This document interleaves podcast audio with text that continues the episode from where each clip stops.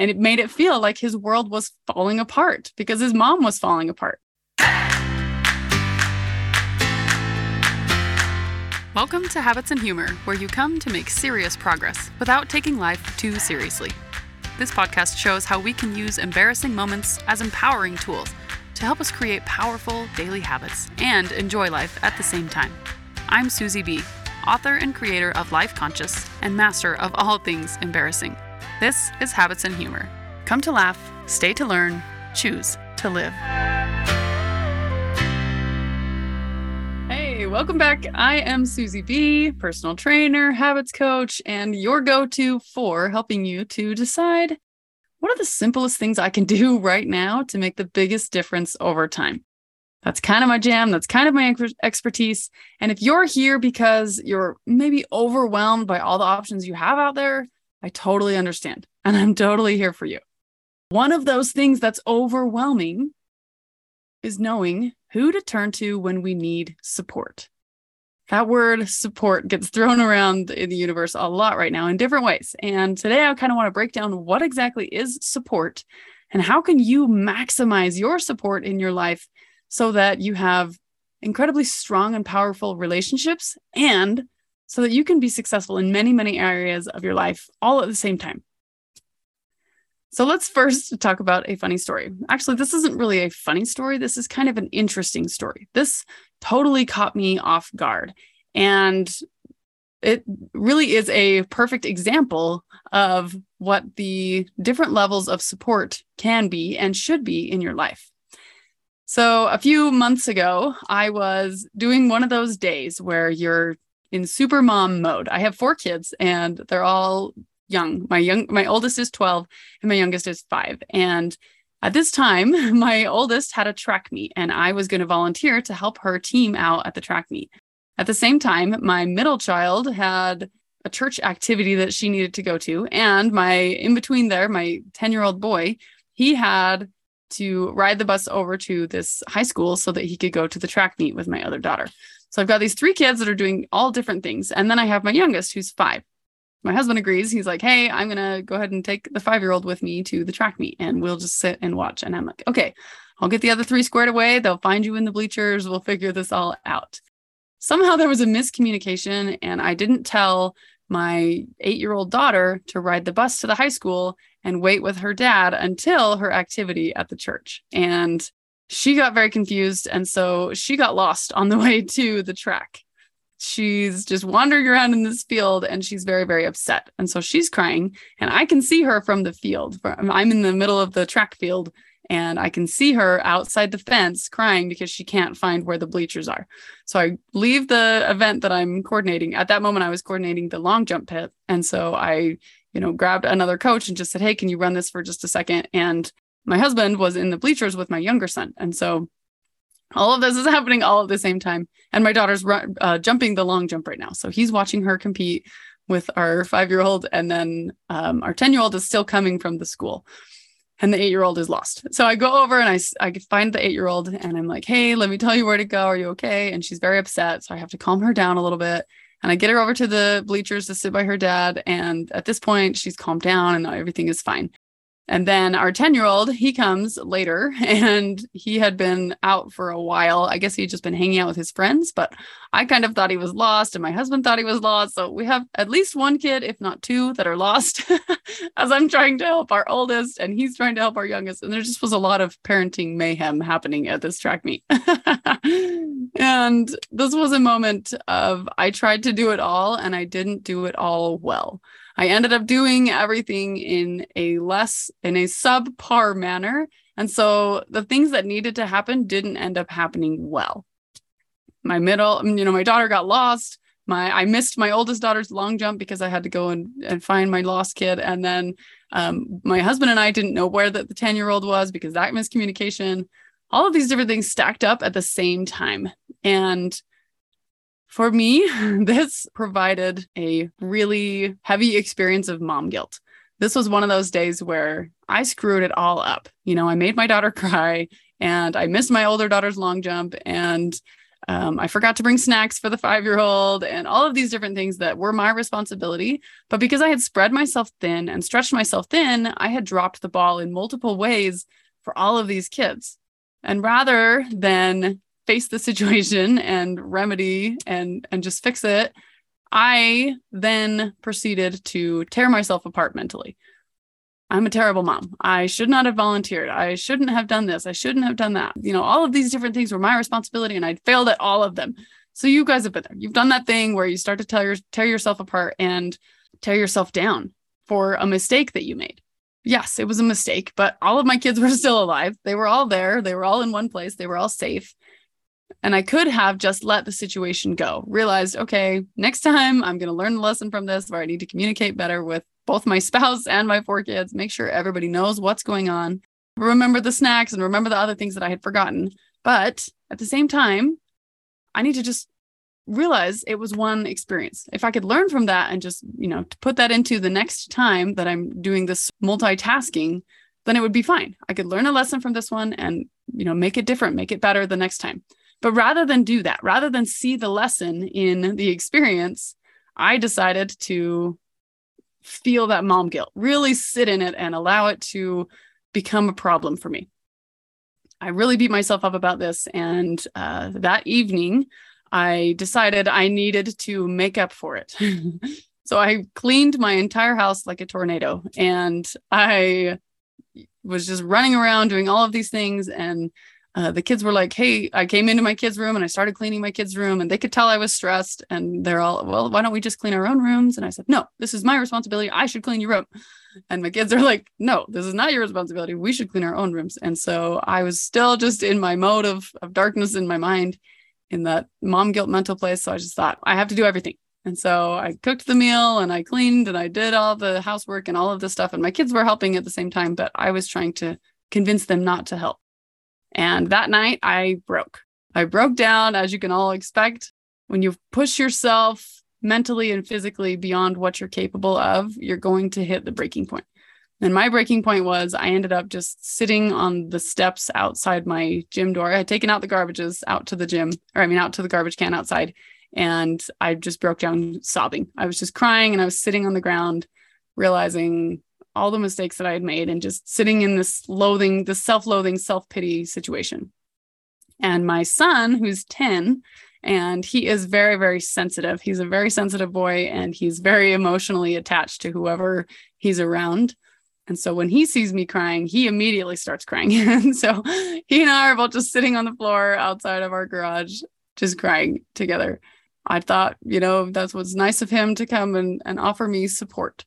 And I just told him, hey, I'm sorry that I did this wrong and I did this wrong. And I kind of offloaded all the things I was upset about to him. And I just explained to him why I was crying so hard. And I thought, oh, this was nice of him to come and sit with me and offer me some support.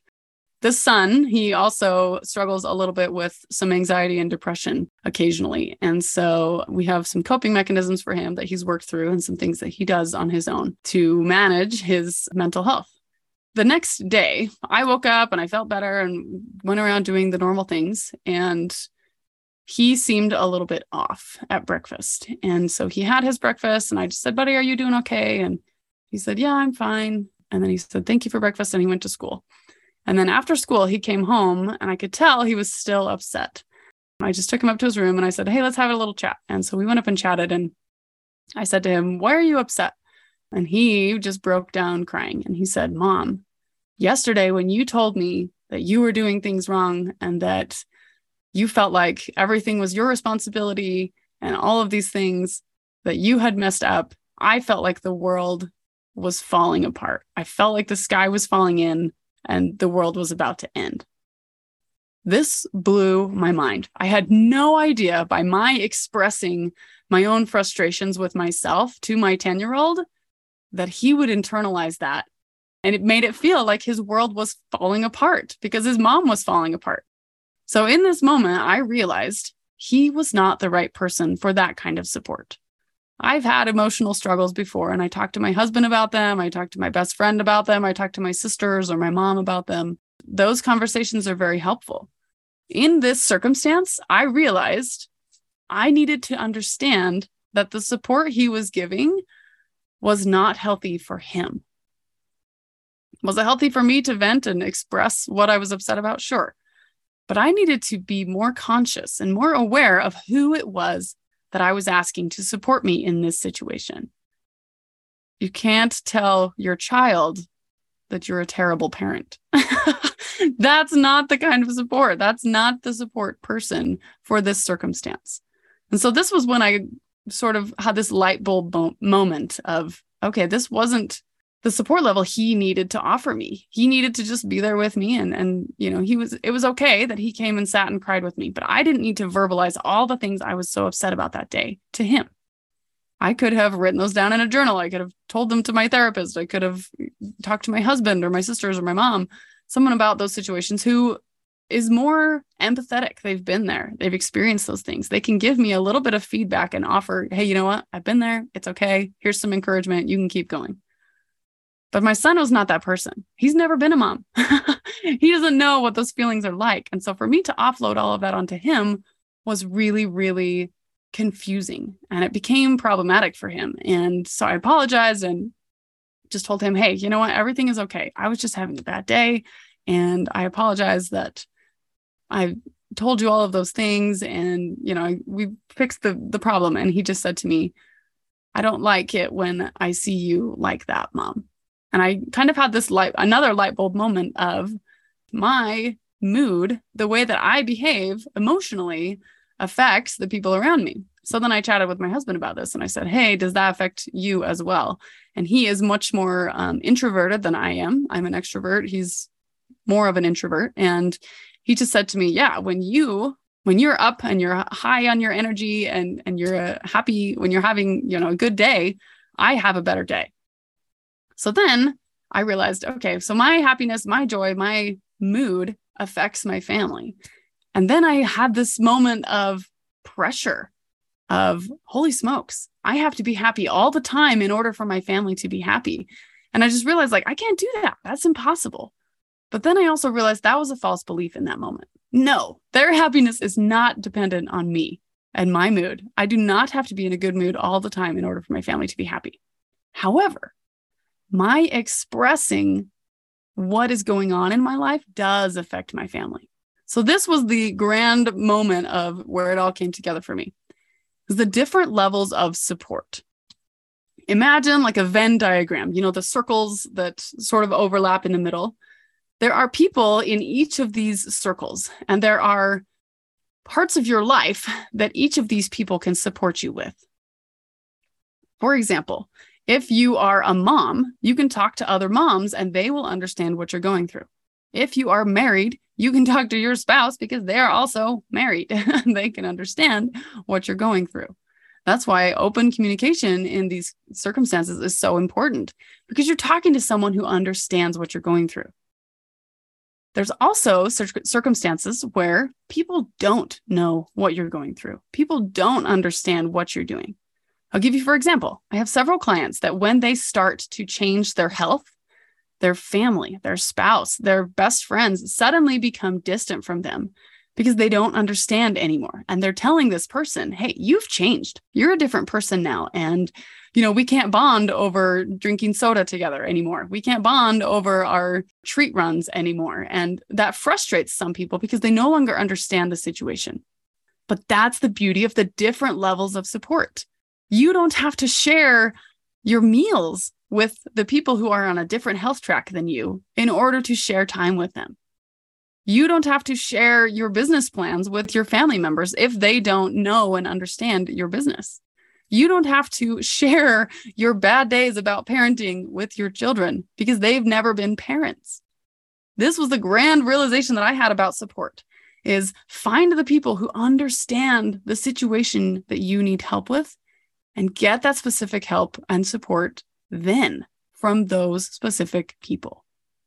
Another example would be family members. You, if you have siblings, you know what the what I'm talking about here. You all have different personalities and you all have different lifestyles. And if there are certain lifestyles that you don't agree with with your siblings, maybe you have different political views or maybe you have different lifestyles and those things sort of clash, it ends up hurting the relationship unless you use the separating the separate levels of support. Maybe you have a sibling who drinks alcohol and you don't. You don't have to share those times together. You don't have to go together and do those specific activities because you're going to have different views about that. And it's probably going to lead to an argument or something like that. But guess what? You can still share time with that sibling. You can still have fantastic experiences and relationships with that sibling. You just don't need to talk about that specific part of your life. I know I'm going to get some backlash on this, and people are going to be like, well, you should be able to be yourself all the time and talk to everybody about everything. I'm telling you, if you want your relationships stronger and if you want your own mental health to be in a really safe place and a positive place, know what your common interests are with the people in your life and talk about those things yes, it's important that we're all different and that's a beautiful thing. And we can absolutely talk about our differences and things like that. But if you know that if you have a difference with someone that always causes a rift, always causes contention, always causes you to fight, you don't have to talk about that thing with that person. You don't have to talk about that thing with that person. So when I'm having a bad day, I know that I have four different people that I can talk to about it. If I'm having a day where I'm having mom guilt, I'm probably going to call my mom and talk to my mom about it because she gets it. She understands it. If I'm having a day where I feel like I'm struggling in my business, I'm going to call my friend who also owns a business. And she can talk me through this because she's been there. She's several steps ahead of me in her business, and I can talk to her about that. If I'm struggling with being a woman and just having these self deprecating thoughts, I'll call my sisters because they are also women who have these same issues. Do you guys understand what I'm saying here? Find the people who have commonality with you and focus your relationships on the common points. Yes, it is important that you be yourself all the time and you live entirely as you. You are in the middle, in the center of that Venn diagram all the parts of you are present there. And all the different supports from all the different sides can come in and meet you in that point. But there are parts and pieces of your life that it's okay to separate out. There are different experiences and different activities and different things in your life that it's okay to not invite certain people to. If I have a super athletic sibling, I'm probably going to invite that sibling when I go do super athletic things. If I have a more artsy person in my family and I go to do artistic things, I'll probably invite that person to go. Here's a simple example my husband doesn't love musical theater, and I love musical theater. So when I want to go to a show, I'll ask him if he wants to go. He'll usually say no. And I will take my sister because she loves it, or I'll take my daughter because she loves it. And I don't have to be offended that he doesn't want to go. It's okay for him to know what he enjoys. It's okay for me to know that we enjoy different things and we don't have to do every single thing the same way. It's such a beautiful thing to have differences. It's such a beautiful thing to be unique. But understand that you need to leave that space. Give that other person a place where they can be themselves. They can be unique. I have a friend who really, really doesn't like to read. And so if I recommend books to her all day long, the conversation is going to go south quickly. She's going to get so bored if I'm talking to her about all the books I'm reading. However, I have a cousin who reads like a thousand books a day. If I have books I want to read or if I need recommendations, I'll chat with her because I know that's a fun conversation for both of us. I encourage you to just check out your relationships, check out your level of support. Who are you talking to about these different things? And is it causing you contention? Is it causing tension and strain on your relationships or is it encouraging you? Is it giving you hope? Is it giving you a place where you can offer them hope as well? All of these relationships, remember, are two way streets. So when you go to your sister about girl things, she can come to you. That's the beautiful part of opening up and being vulnerable with people you care about is that they know you care and they will come to you. Same thing with the whatever relationship is. If you know that there's things in your marriage that are maybe difficult for you, talk to your spouse about them. When your spouse knows that you're struggling with something, they will open up to you about the things they're struggling with as well. That's where open communication and effective communication happens. is when you know this is the person I should be communicating with about this. This is the person I should be sharing these things with and getting support with and offering support to about these different circumstances. Because now that street runs two ways. They come to you, you come to them, and you are able to build relationships based on things you understand about each other. Come to understand each other. You are made up of many, many, many layers, many, many different parts and aspects and different things, interests, loves, hates, all of those things are part of you. Find the different levels of support and know that it's okay to not offer all of it to everyone. It is okay to set up those boundaries. Often people talk about boundary setting right now, and I think that's what it means. Setting up boundaries means there are certain people that you talk to and do certain activities with and there are other people that you do other activities and talk to about other things with. It's okay to put up different boundaries so that you know which people are there for you in your corner in which circumstances. That's what support means. So, whether you're sitting on the floor with your 10 year old sobbing about your mom guilt, or you are going to play sports or going to a musical theater, whatever it is that you are doing, open your eyes be a little bit conscious about the support around you and what you're asking of the people around you and what you're offering to those people around you. No, my family's health and happiness does not depend on my mood. However, if I realize that my mood affects them, maybe I can remove myself from the situation and not be in a place where my mood brings their mood down. I can know that, hey, you know what? These are the times that I I can support them through their their things and they can support me through my things. Come to understand these situations. And a lot of this is going to be trial and error. Trial and error is the great and terrible thing because I mean, you you can't know if something's going to work until you've tried it. So I encourage you to experiment, but do it in a way that you're conscious of. Be, do it in a way that you can learn from and pay attention to. I now know that, you know, conversations about my mental health are not my my 10 year old is not a safe place for that conversation but my husband is he and i have these conversations all the time and it's very very helpful for me and very very helpful for him know who those people are and what those circumstances are so that you can offer support and you can get the support that you need in whatever the circumstances are. Speaking of support if you guys are looking for some support and you're like i need a person who understands mental health habits or understands physical health habits, someone who can help me with my health journey because I don't have support in that area. Someone who can help me with these kinds of things, changing some habits in my life because I don't have the support in that area. Please reach out to me. This is what I do. If you go to susiebhabits.com, you can check out my prices for my one to one coaching.